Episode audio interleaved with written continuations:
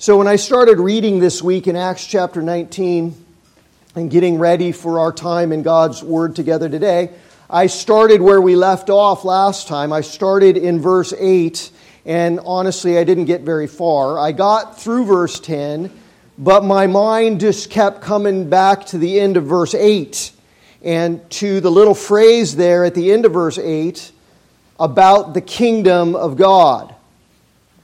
Luke tells us there in Acts 19:8 that for 3 months Paul entered the synagogue in the city of Ephesus and spoke boldly and reasoned and persuaded the Jewish people there about the kingdom of God. And that just struck me that Luke says that about the content of Paul's teaching and preaching there in Ephesus because probably what we would expect Luke to say if he was summarizing the content of, of what Paul taught, if he was going to use one word or one phrase to get to the bottom line of what Paul was always talking about and teaching about and preaching about, we might expect that the one word that he would use would be the word gospel, right?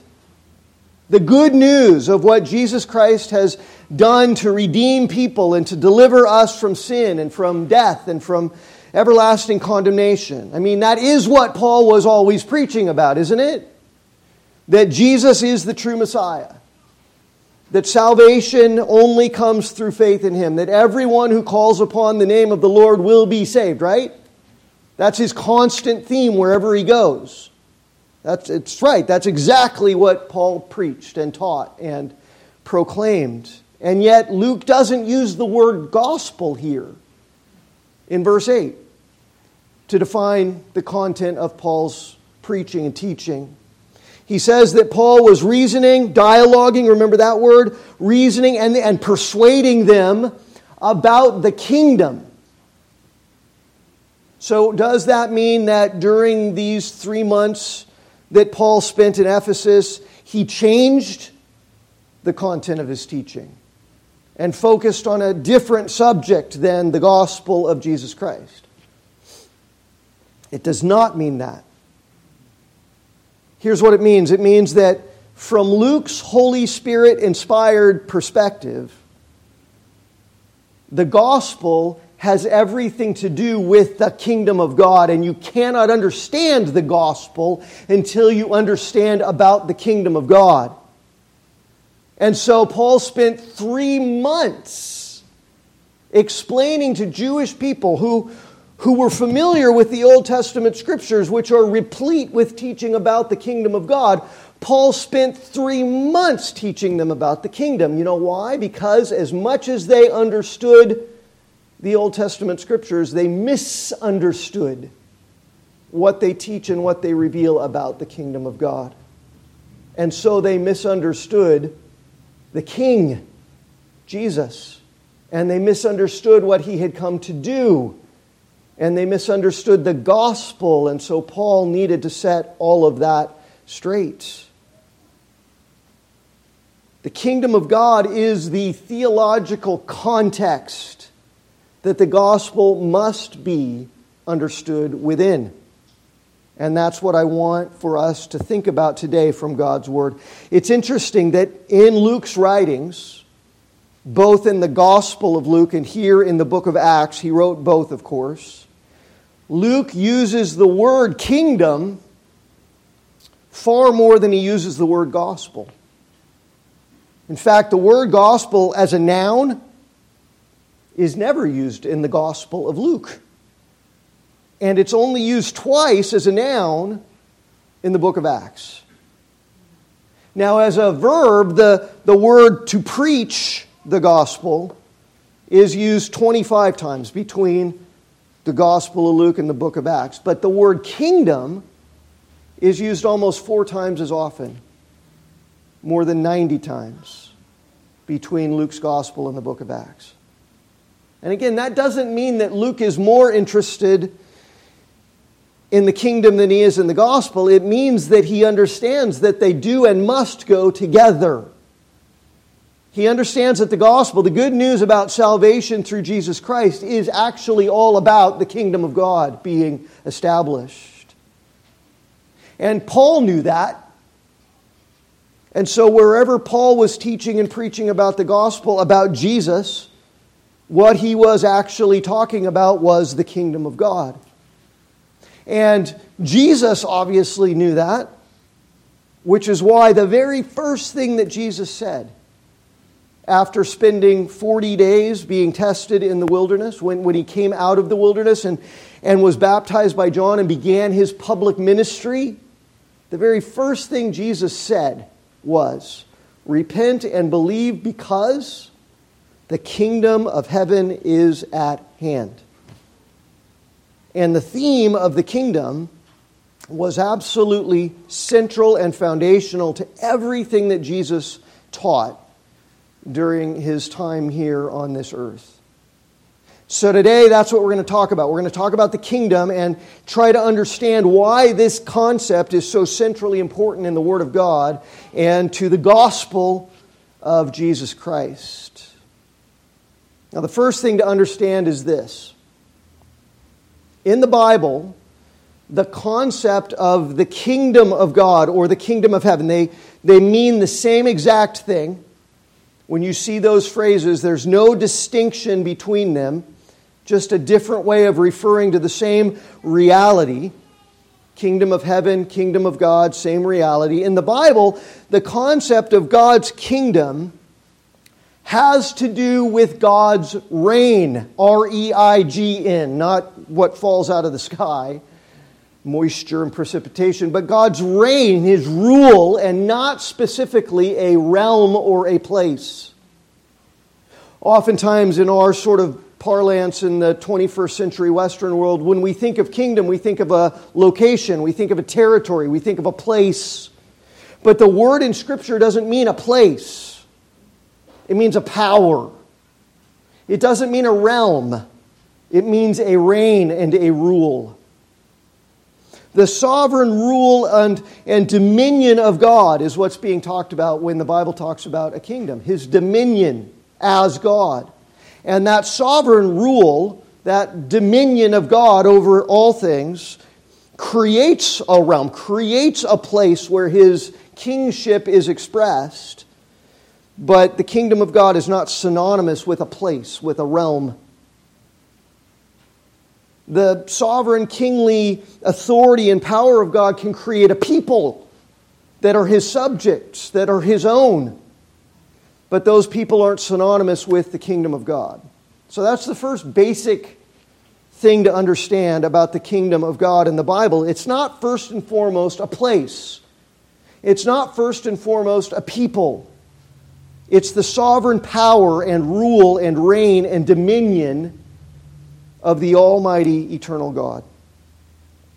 And the second very basic thing to understand about the kingdom of God in the Bible is that sometimes God's Word talks about God's dominion in a very general sense and sometimes in a more specific sense.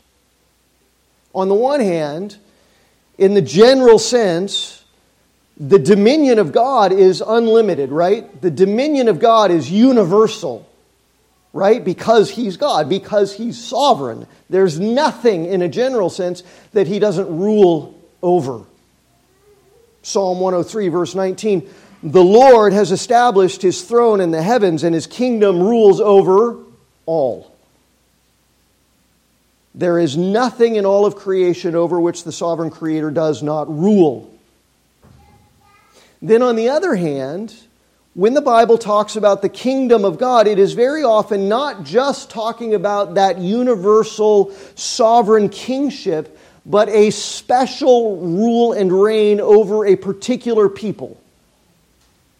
And it's in that second sense of God's special and particular rule and reign that Paul is preaching about the kingdom in Acts chapter 19.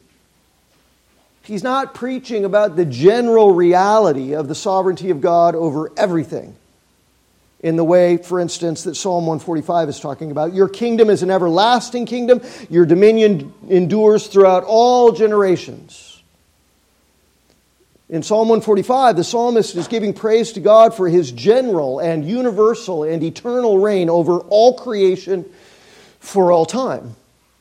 But there's this other sense, isn't there, in which God's word reveals a particular kingdom, a particular rule and reign of God, a specific dominion that he works to establish in this world. For instance, the Old Testament prophet Zechariah predicted, this is Zechariah 14 and verse 9, the Lord will become king over all the earth.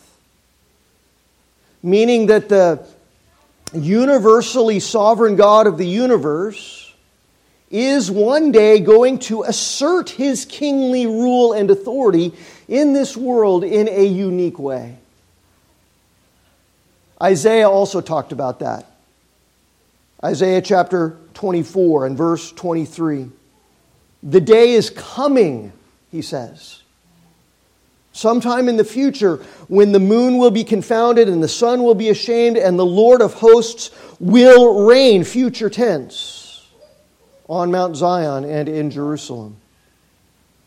So, when the Bible talks about God's kingdom, again, not a place, but a power, not a realm, but a rule, when it talks about God's sovereign dominion coming, we know that it's speaking in that more specific sense, not in the general sense of his sovereign kingship over all of creation.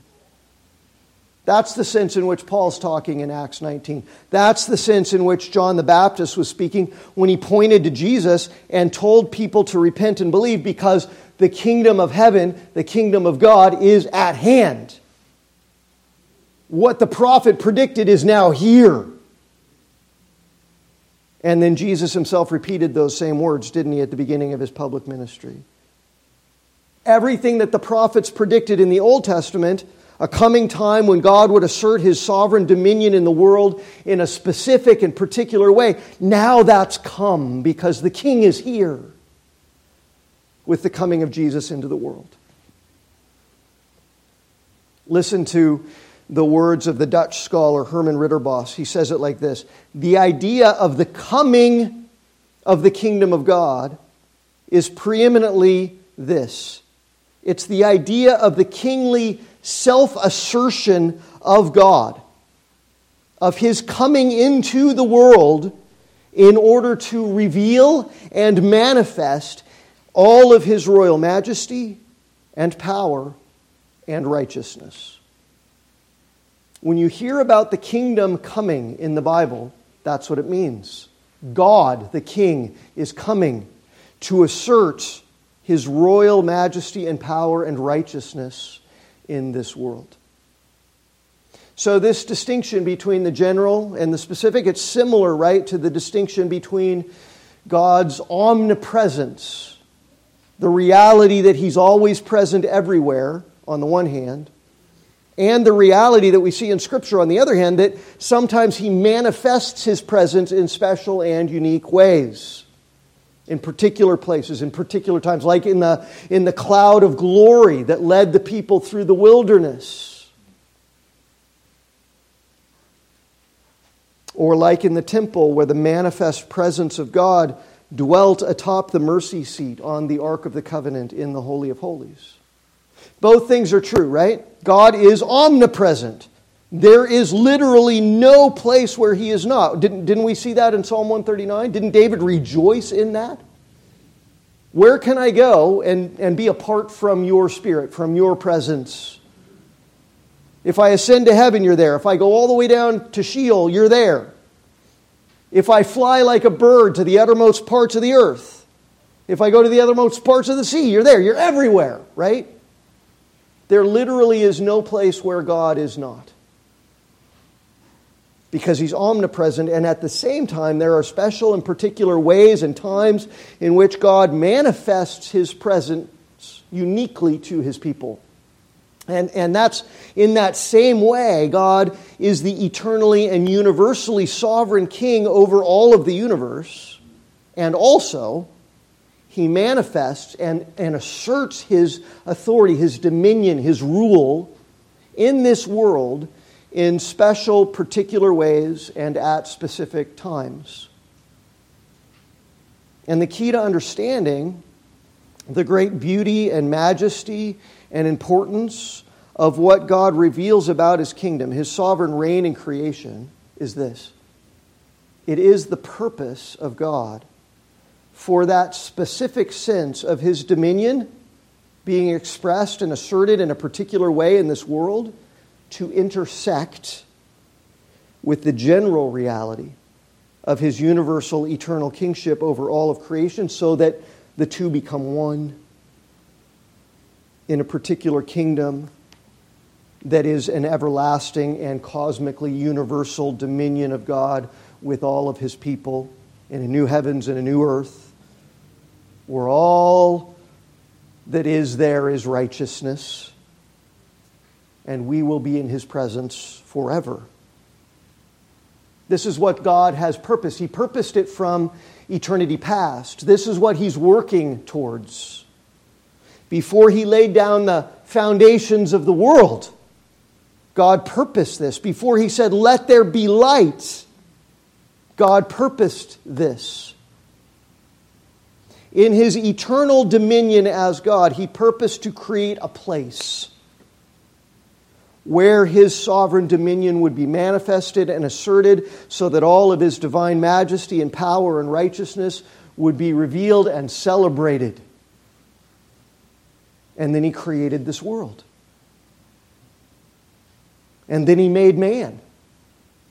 Genesis chapter 1 and verse 26 in his image in order to represent him to the creation.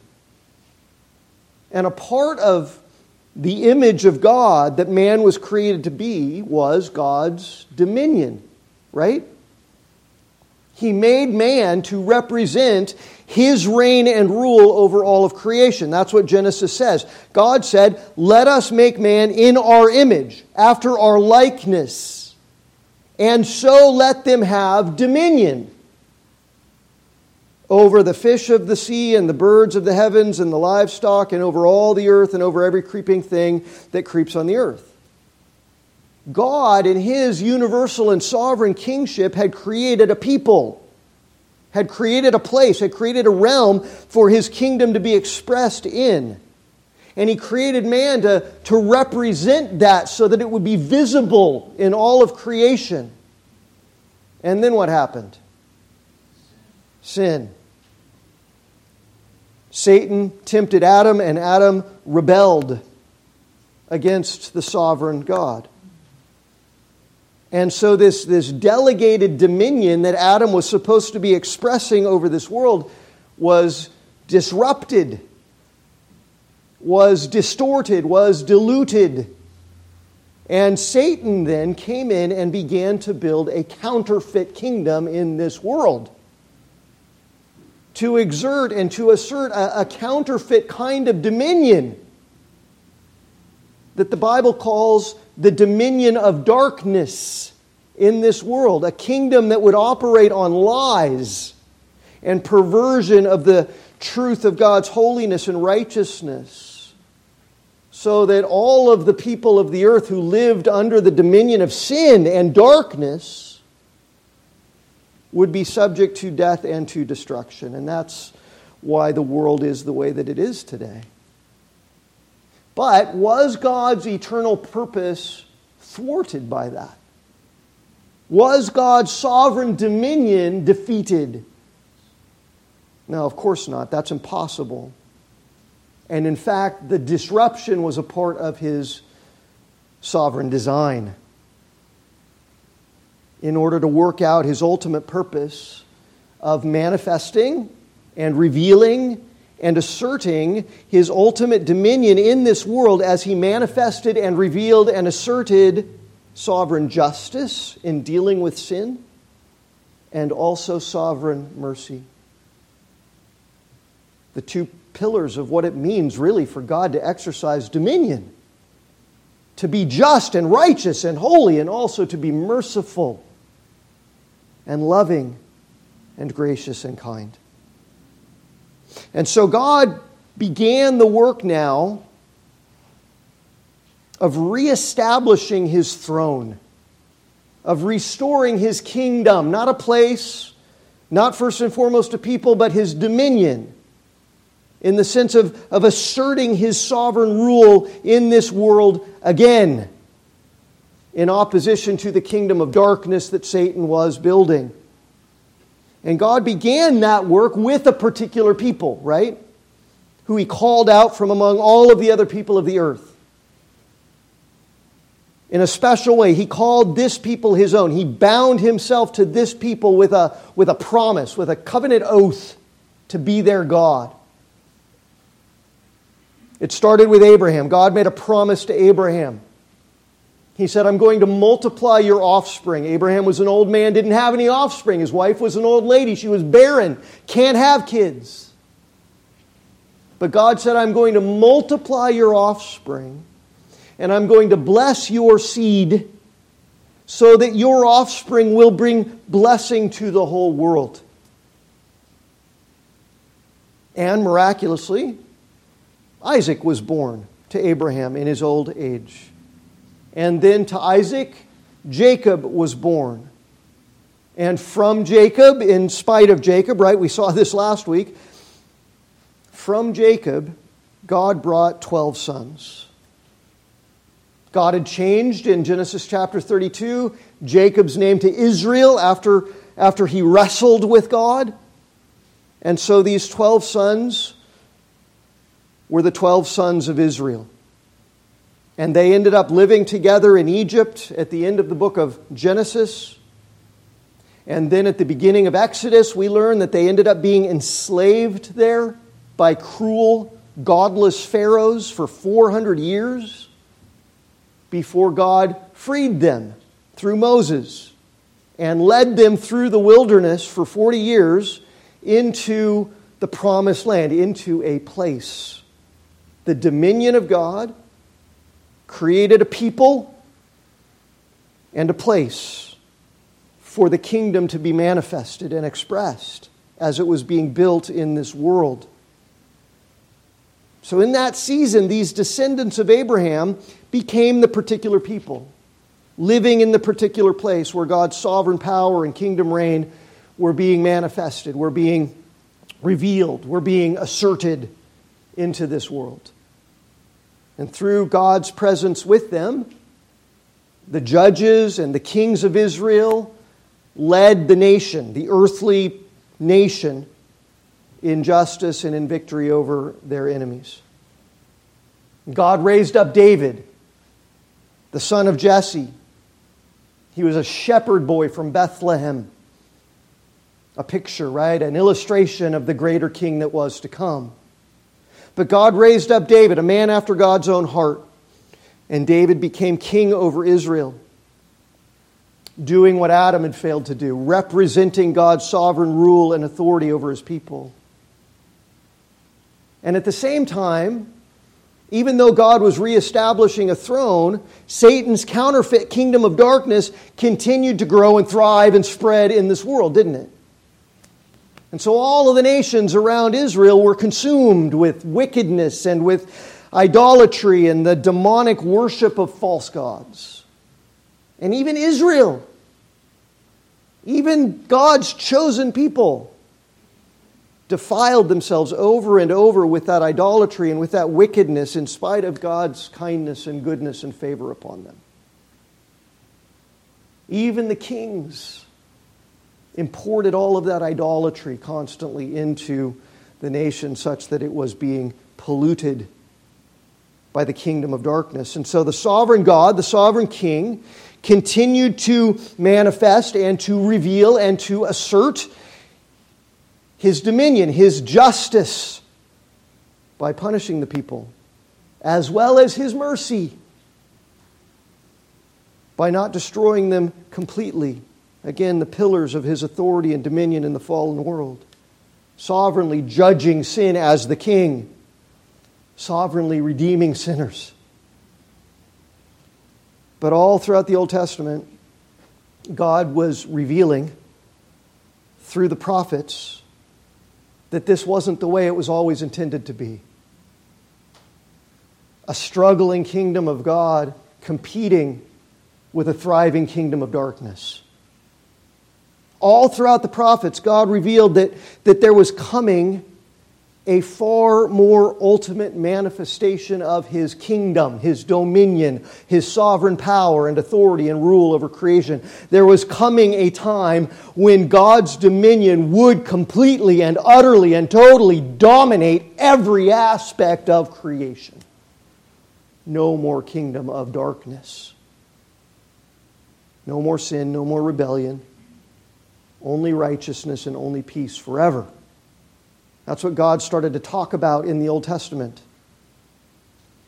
He made a promise to David, 1 Samuel chapter 7, that one of David's descendants would sit on the throne of God's kingdom and rule and reign over God's people permanently and ultimately, and would establish them in a place where there would never again be anything to disturb them or oppress them because that promised king would sit on the throne of God forever, and his kingdom and his dominion, it said, would never end. And then Isaiah came along and, and spoke of it also. Listen to the prophecy of Isaiah chapter 11. It says, There shall come forth a shoot from the stump of Jesse, and a branch from his roots shall bear fruit. He paints a little picture in our minds, doesn't he? A couple years ago now, there was a big windstorm, and one of the trees up in the upper parking lot, there's a, there's a line of them in the middle of that parking lot. They blossom beautifully in the spring. Well, the one on the far west side just blew over in that windstorm, and it was dead now. And so Kevin had to come and chop it all up and haul all the wood away. And all that was left was this stump sticking out of the dirt. And then guess what happened a few months later? Little green sprig grew up out of the roots of that stump. And now another tree is starting to grow. Well, that's the picture in Isaiah chapter 11. A shoot shall come forth from the stump of Jesse. What's the stump of Jesse? Well, Jesse was David's father, right? And in the Old Testament, the earthly Israel the, the line of kings who came after David were, were a pretty motley crew, weren't they? They were a miserable bunch of representatives of God's sovereign justice and dominion, weren't they? They failed more often than not. There were some standout exceptions by God's mercy, but generally speaking, time and time again, especially up in the north where none of them were good, the kings of Israel failed to rule the nation in a way that even came close to manifesting God's holiness and righteousness and, and authority. And so, time and time again, God, the true king, manifested his justice by bringing judgment on the nation, like the Assyrian invasion and the Babylonian captivity. And so, if, if Israel in the Old Testament, which was ruled and reigned over by kings in David's wake, if it's pictured like a tree, then it didn't look like a very healthy tree. It didn't look like there was much life at all. There was no fruit coming off of this tree. And eventually, just withered by idolatry and sin and the judgment of God, it looked just like a dried up stump the stump of Jesse. But God said through Isaiah that by his sovereign mercy, he would never let that tree completely die. That from the withered stump, a shoot would spring up and bear much fruit.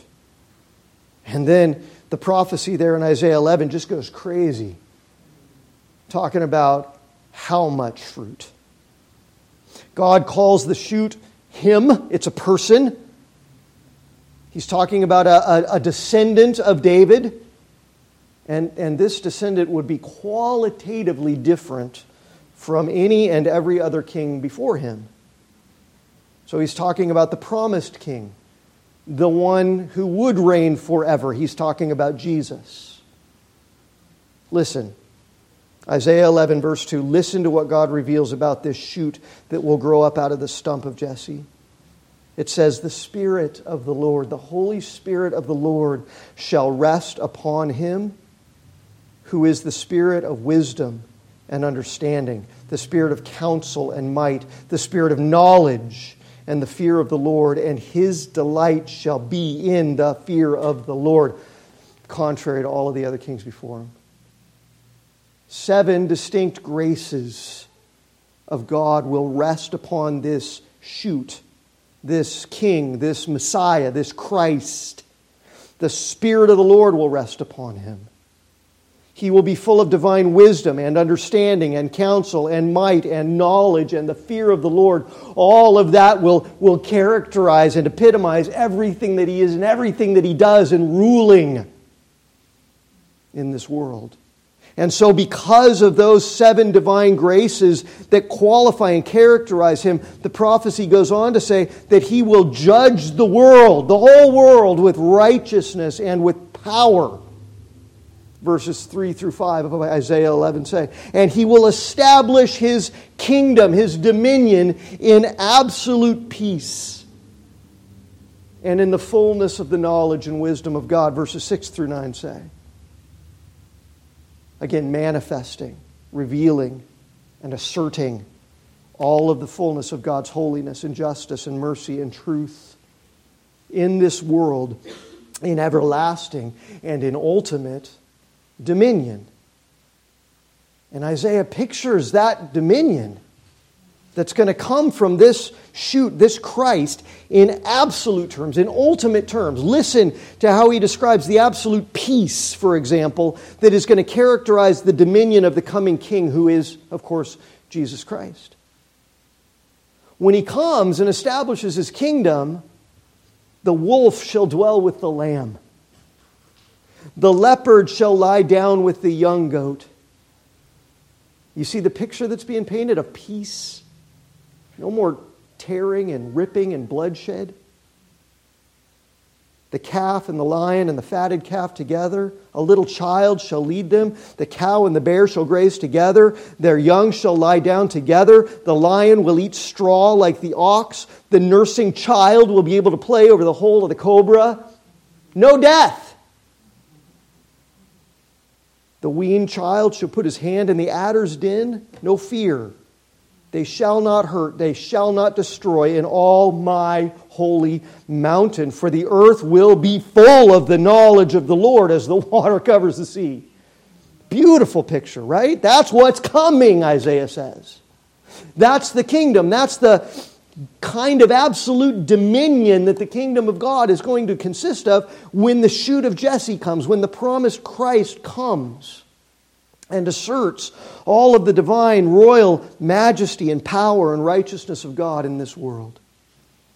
No more violence, no more death, no more destruction, no more pain, no more lies of Satan, no more deception, no more darkness only light and truth and justice and peace in ultimate and in absolute and in everlasting measure. That is what the Old Testament scriptures are revealing and pointing to when they speak about the coming kingdom of God. That's what all of the people of the Old Covenant are wanting and longing for. This coming reign and dominion of God that will dominate everything. The scriptures are pointing to a day when all of God's majesty and power and righteousness will assert itself over all of creation, fully dominating every aspect with the sovereign dominion of the Almighty King of heaven. That's what the kingdom is. That's what Jewish people were longing for. See, in our, in our Western world, in our 21st century, in America, in, in the kind of evangelical Christian, Christendom that we've all kind of grown up with. I think that we've come to think about the blessings of God primarily in a pretty individualistic way.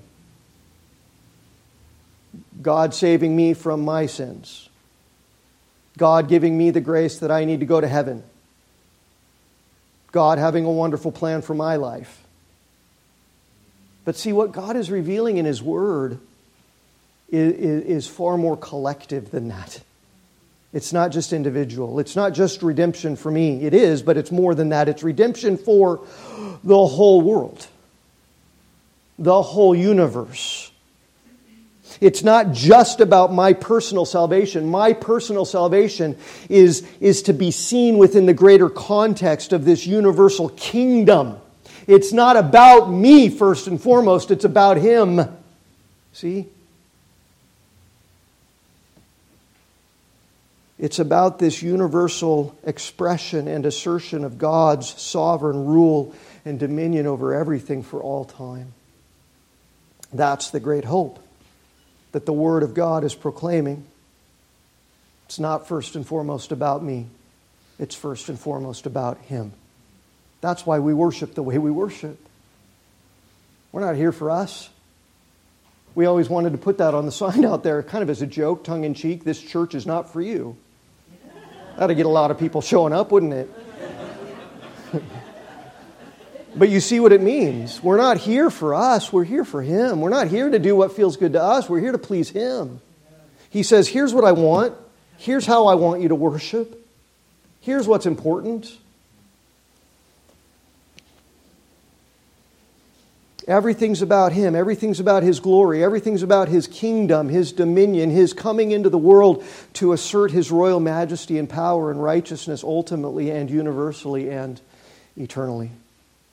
And so, everything that Jesus is, and everything that Jesus came in order to do, and everything that He did, and everything that He is still doing as He sits on the throne in heaven and everything that he will do when he returns has to be understood in the context of the kingdom of God, of the dominion of God.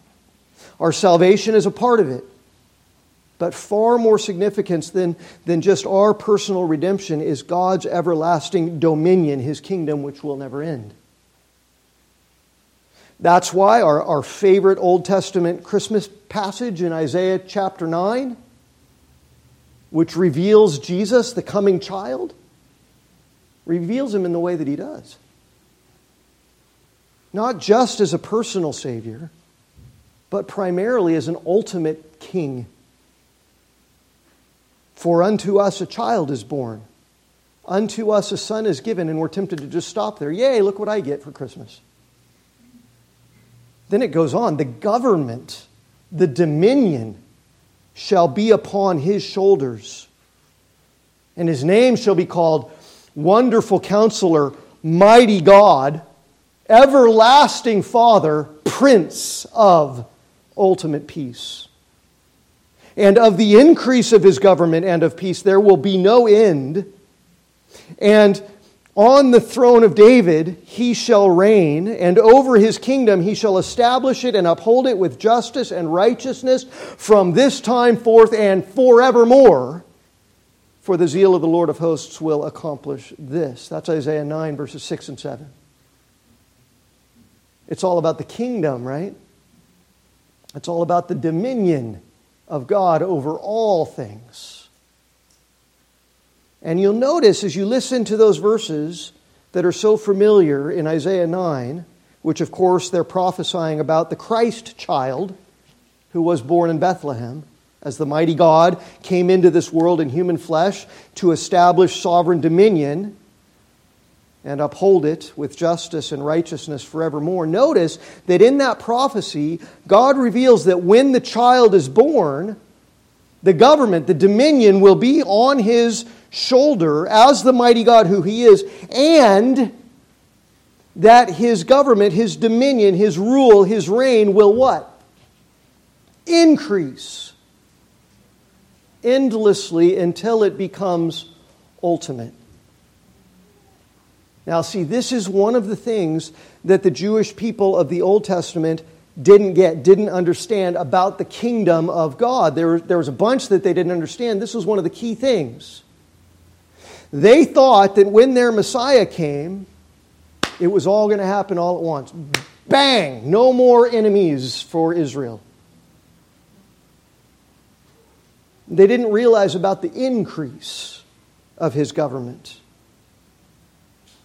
And they also thought about what he was going to come to do from the limited finite and fallen perspective of their own earthly struggles and problems primarily, and not in terms of their true and ultimate problem. See, they thought, and this is what Paul is spending three months teaching them about, correcting them for. They thought that their biggest problem that the king was going to come solve for them was earthly suffering, earthly hardships, earthly oppression, earthly enemies. They thought that their worst enemies were all the nations around them, and that when the king came, he was going to destroy them all. They were looking for the Messiah to come and do away with the Roman Empire. They thought that when the promised Messiah came to establish the kingdom, those were the kinds of problems he was coming to solve. Those were the kinds of enemies he was coming to subdue. That was the kind of peace he was coming to establish earthly peace, national peace, political peace. And they thought that when he, would, when he came, he was going to do it all at once. And they thought that way, first of all, because they didn't yet have all of the fullness of God's revelation. They didn't have the New Testament scriptures yet. And what the New Testament scriptures do by the inspiration of the Holy Spirit is not just reveal more, they interpret the Old Testament scriptures in a way that was very, very different than the people of God in the Old Testament interpreted and understood them. The New Testament scriptures teach us that the Old Testament scriptures were pointing to something far greater than anything they were expecting, than anything they'd ever experienced in this world. Their understanding, their interpretation of those Old Testament scriptures and the prophecies and the promises was flawed, was compromised by their own sinfulness, by their own short sightedness. And this tendency that they had to sort of press God's promises down into the mold of their own finite and human and, and sin stained desires and expectations. So when Jesus showed up and said, I'm the king, I'm the Messiah, and I'm here to do this, they said, Well, we don't want that. We want this. And if you're not going to give us this, then we don't want you. And that's what happened, right? Instead of understanding that their greatest need was to be forgiven and washed and cleansed and delivered from their bondage to sin, in their pride, they said, No, the problem's not me, the problem's outside of me. They thought they only needed to be delivered from earthly troubles and oppression. They thought they needed peace on earth, when in reality they needed peace with God. And they were too proud to admit it. And so when God came and said, Here's what you really need to repent and believe because the kingdom is at hand, they nailed him to a cross. Because they were so offended by his understanding of the kingdom which was so radically different from their own. In Jesus' own day, the Jews thought that their Messiah was going to come and defeat the Romans, when in reality, he had come to defeat far more ultimate enemies, right? Satan himself, and sin itself, and death itself were what Jesus had in his sights, not the Romans. Jesus came to establish his kingdom not in an earthly country or territory, which is what they expected, where he would dwell in a temple that was made out of earthly materials, stones, rocks, and, and wood, which crumble and decay. No, no, no. Jesus says, I'm not coming to build that kind of temple. Jesus came to establish his kingdom, his dominion, in the temples of human souls, which are immortal in human hearts that he would make alive, that he would abide in as living temples of the Holy Spirit, Paul says in 1 Corinthians. That's what you are.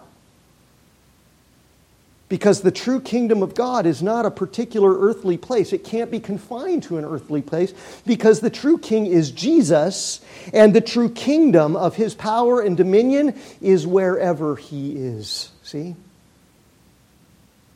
Definition of the kingdom, not a place, it's where Jesus is. It's where Jesus abides. But the Jews didn't want that. They didn't want him anywhere near the darkness of their hearts. They only wanted and hoped for and desired the things of this world. They wanted material prosperity. They wanted earthly blessings. They wanted freedom from earthly and political bondage and oppression. They wanted a physical t- kingdom. They would rather have a temple made out of rocks and wood than Christ abide in their hearts. And in their pride, they thought they were entitled to all of that. And they thought they were entitled to it just because they were Abraham's physical descendants. We're, we're favored among all the people of the earth just because we're his children, right? Because we're Jews, right? According to the flesh, right? But all along, see, they misunderstood. God meant so much more by his promises and by what he was prophesying. You guys have this myopic, skewed little view, whereas God meant something far greater than you ever understood him to mean. And the New Testament reveals all of that. Listen to Isaiah 64 4. Prophet Isaiah stands up, raises his voice, and, and declares, From of old, no one has heard or perceived by the ear, no eye has seen a God like you who acts for those who wait for him.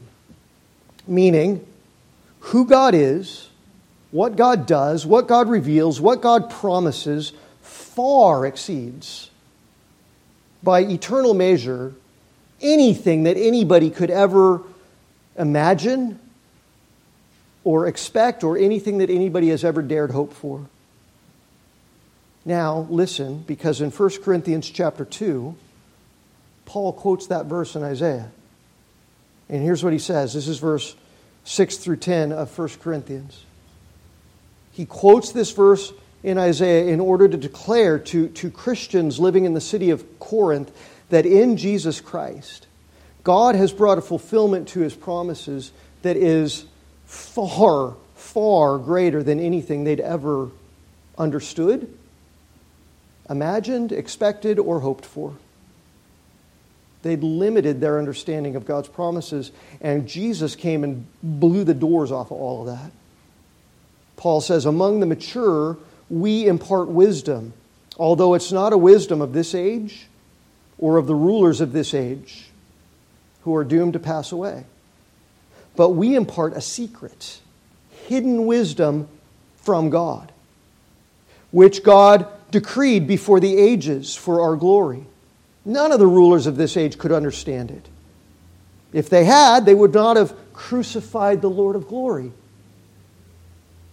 But as it is written, what no, here, here he's quoting Isaiah, what no eye has seen, nor ear has heard, nor the heart of a man has imagined, what God has prepared for those who love him, these things, which no one could have ever imagined or understood or predicted without the Spirit of God these things God has revealed to us through the Holy Spirit. For the Spirit searches everything, even the very depths of God. Isn't that great? So, what Paul is saying is look, in, in all of their finite, fallen, flawed understanding and wisdom, the Jewish people were looking for the wrong kind of king. They were looking for the wrong kind of kingdom. And so, when Jesus came and fulfilled all of the prophecies and promises of God and revealed all of the secret hidden wisdom of God, they didn't understand, and that's why they crucified him.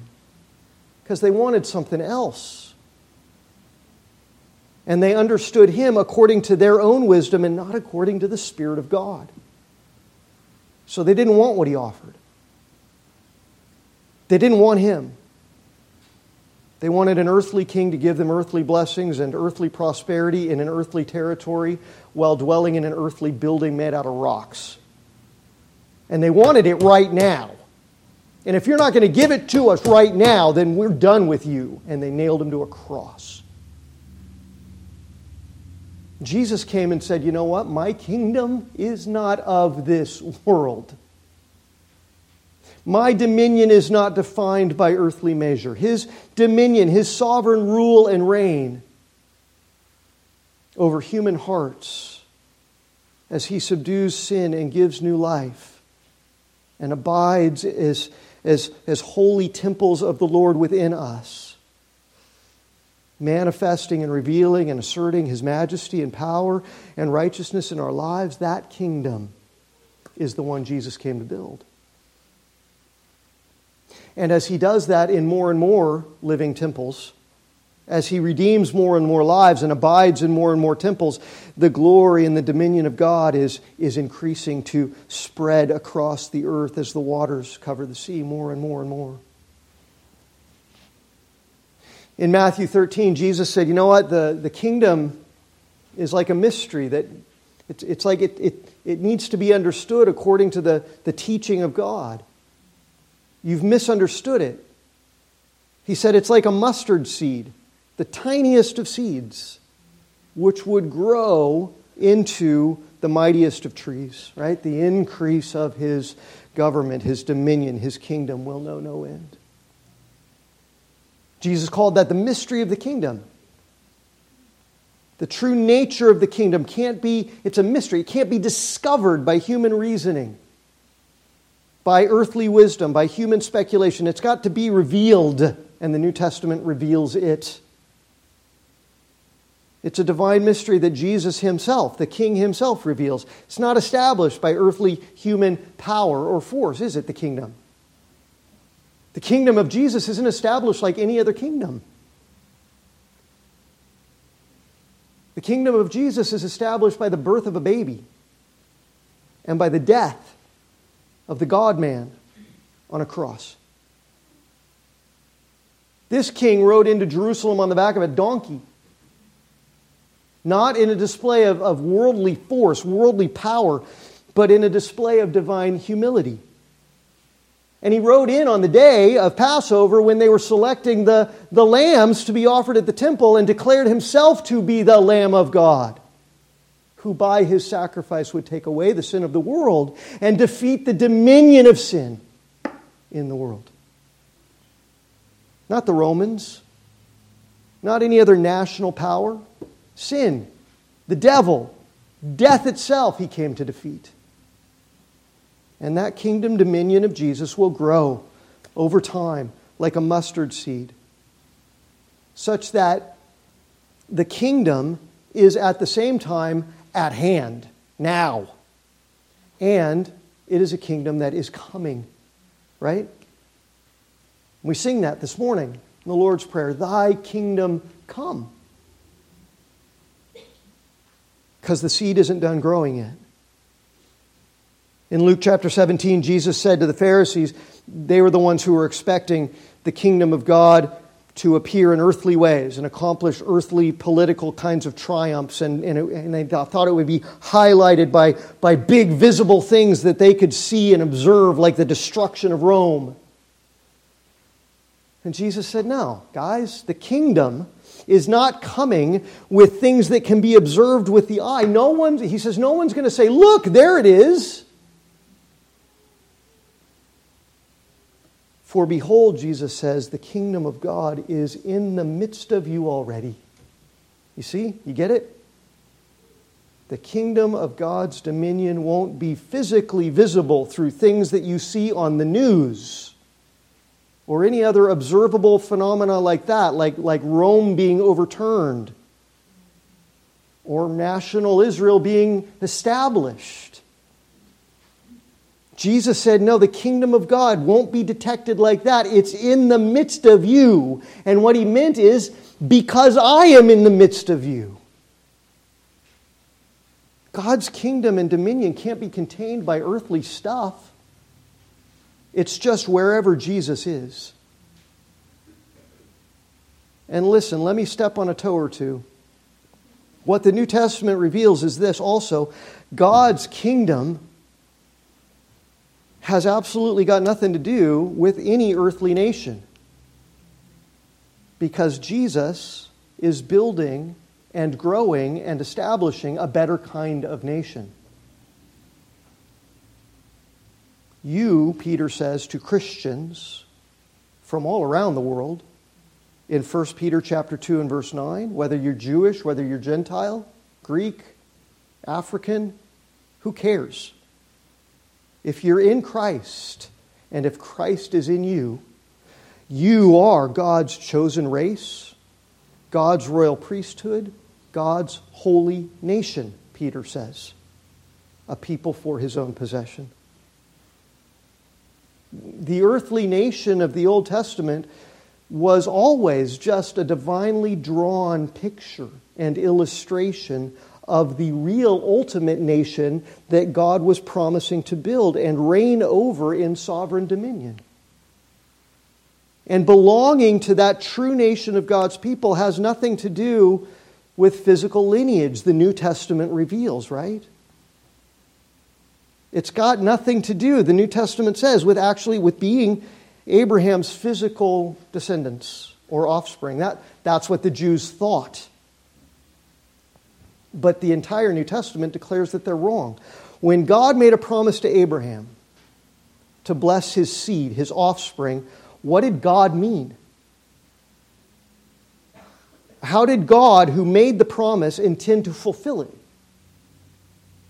The, the way that the Jews thought in the Old Testament, according to their finite and, and fallen understanding and expectation and interpretation, or the way that God Himself declares in the New Testament by the inspiration of the Holy Spirit. Where He says in Romans 9, verse 6, not all who are descended from Israel, physically, are Israel. What's that mean? These are God's words. It means that all of the promises that God made to what he called Israel in the Old Testament were intended all along by him to be fulfilled to a people called Israel who aren't all physically descended from Israel, from Jacob, from Abraham. Because God's kingdom is not about flesh and blood, it's not of this world. And when he made these promises to Abraham to make of his offspring a mighty nation, he never meant what the Old Testament Jewish people misunderstood him to mean. He didn't mean an earthly kind of nation, a physical, genealogical nation with physical earthly borders. That was just a picture. Like the, like the sacrifices of the animals were just a picture of the better one. The Old Testament priests were just a picture of the better one. The Old Testament temple, picture of the better one. The Old Testament Israel, picture of the better one. Old Testament nation, picture of the better one. The true offspring of Abraham, the true Israel, the true kingdom of God. Not all who are physically descended from the earthly Israel are the true Israel. And not all, Romans 9 7, not all are children of Abraham just because they are his physical offspring. Paul says you, You've misunderstood, and I need to help you now under the inspiration of the Holy Spirit. I need you to understand what God really meant back then. The New Testament interprets the Old. So, according to God Himself, when God promised to bless Abraham's offspring and to bring blessings to the world through Abraham's offspring, He didn't mean just Abraham's physical genetic offspring ultimately. So, what did He mean? Well, the New Testament tells us who, according to God, were the objects of the blessing that God originally meant when he promised to bless Abraham's offspring. He tells us, Galatians 3, verse 16, the promises were made to Abraham and to his offspring. Notice, Paul says, it does not say offsprings, plural, referring to many, but the original promise that God made referred to one, your offspring, singular, who is Christ. The ultimate object of God's promised blessing, the ultimate offspring of Abraham, the ultimate and most true Israel is Jesus according to Galatians 3:16. Then at the end of that same chapter and under the inspiration of the same Holy Spirit, Paul goes on and says this, as many as you who are baptized into Christ have put on Christ, and whether you're Jewish or Greek, doesn't matter. Slave, free, male, female, doesn't matter. You're all one in Christ. earthly genealogy and bloodlines and nationalities got nothing to do with it. You're one in Christ if you're in Christ, and if you are Christ's, then you are Abraham's offspring. This is Paul's, I'm not interpreting. According to God, the offspring of Abraham are those who are in Christ.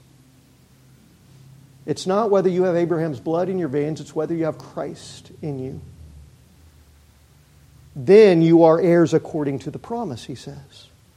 So, according to the New Testament, the true and ultimate offspring of Abraham, the true and ultimate Israel is Jesus Christ. Galatians 3:16. And all of those regardless of ethnicity or gender or social status, who are baptized into Christ are, by God's own definition, the actual heirs and beneficiaries of God's promises to Abraham, the actual offspring of Abraham, the actual Israel of God the actual kingdom of God, which is not of this world, because the kingdom is in our midst, and the kingdom is wherever the king is, and the king is in us. He abides in us who are baptized into him. And in that way, in that mysterious way that nobody could have ever seen or predicted or, or thought up without the Spirit of God revealing it, in that way, the kingdom of God is here now, present in the redeemed lives of people from every earthly nation who are the true offspring of Abraham, the true Israel of God, the true chosen race and royal priesthood and holy nation. And at the same time, we continue to pray as Jesus taught to, as we sang earlier, we continue to say, Thy kingdom come. Because even though the kingdom of God is in our midst now, it's not at its fullest culmination. There are still living temples to be filled out there, souls to be saved, lives to be abided in by the living Christ as he causes his dominion to spread and to grow. It's not yet at its fullest culmination, and it won't be until that day when he returns from his throne in heaven and gathers all of his own to himself and pours out final judgment on the whole universe, again, as Peter says, vanquishing every enemy, destroying all unrighteousness and everything that was cursed by sin in this present universe, and creating a new heavens and a new earth where there will be no enemies, where there will be no darkness, where there will be no sin or unrighteousness or death, only life only righteousness, only light, only peace, only the fullness of God's dominion and kingdom forever. In Jesus' day, when he came and presented himself as the King of Kings, who he is, and when he called people to repent and believe, because the, the kingdom was at hand and in their midst, because the kingdom is wherever the king is wherever Jesus is, when he did all that, they, they didn't want him. They didn't want him. They didn't want him to be king of their hearts and lord of their lives. They only wanted things, things that they wanted, earthly, worldly, fleshly things, and they wanted it from him. It was all about them. Don't, don't tell me it's all about you and your glory. You're here to give me what I want because they were consumed with themselves, they were consumed with their pride.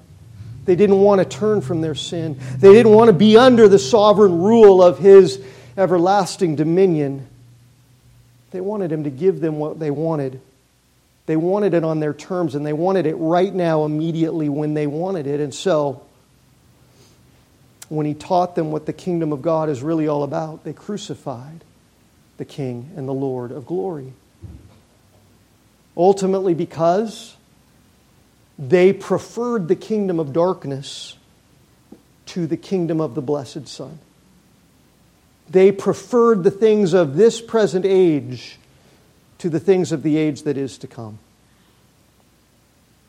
And when Paul reasoned with the Jews in Ephesus about the kingdom, he was met by some of them at least with that same kind of response, right? They were stubborn they continued, they persisted in their unbelief. They refused to accept the kingdom, the sovereign authority and dominion and rule and power of Jesus because he wasn't giving them what they wanted on their terms when they wanted it. So listen, we're going to close right here simply with this don't be like those unbelieving Jews who stubbornly refused to accept Jesus' kingship and lordship unless he gave them what they wanted in this world. Those people allowed their own myopic and prideful and fleshly desires and earthbound under the sun hopes and expectations to actually define the kind of Messiah and king and kingdom that they would be willing to accept. Don't do that. And say to the Lord of glory, I don't want you unless you give me what I want. Unless you bless me right now with what I feel entitled to. The reality is, it, it doesn't matter ultimately what we want from Jesus, what we want from God in this world. All that matters is eternity. Doesn't matter what He gives us, what we suffer, what we experience. All that matters is eternity. We're here for a blink of an eye. We're here for a blip. We're here for a moment. We're here for less than a heartbeat. All that matters is eternity. And in eternity, all that matters is His glory his power, his dominion, his authority. I mean, didn't he, didn't he say not to worry about the things of this world, about food, about money, about clothing, about success, about prosperity in this world? That's what, that's what unbelievers worry about, Jesus said. What I want you to do is seek first the kingdom and righteousness of God. And his kingdom is not a place, his kingdom is not a people, it's a power, it's not a realm, it's a reign, it's his sovereign rule, his lordship, his dominion, beginning in our lives. Seek that dominion means submit yourself to the king. Define yourself as his subject. My life is not my own. I'm not here for me, I'm here to glorify you and serve you.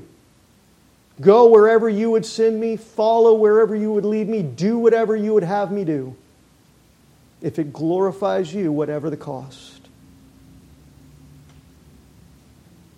And part of that cost is being willing to go and spread that kingdom, that dominion, through the power of the gospel to more and more lives through more and more of this world until that day when he returns and makes all things new.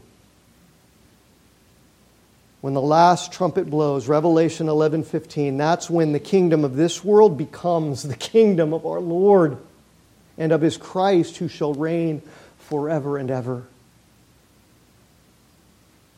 Live for that, Christians. Live for him. Live for his kingdom, live for his everlasting dominion and power and glory.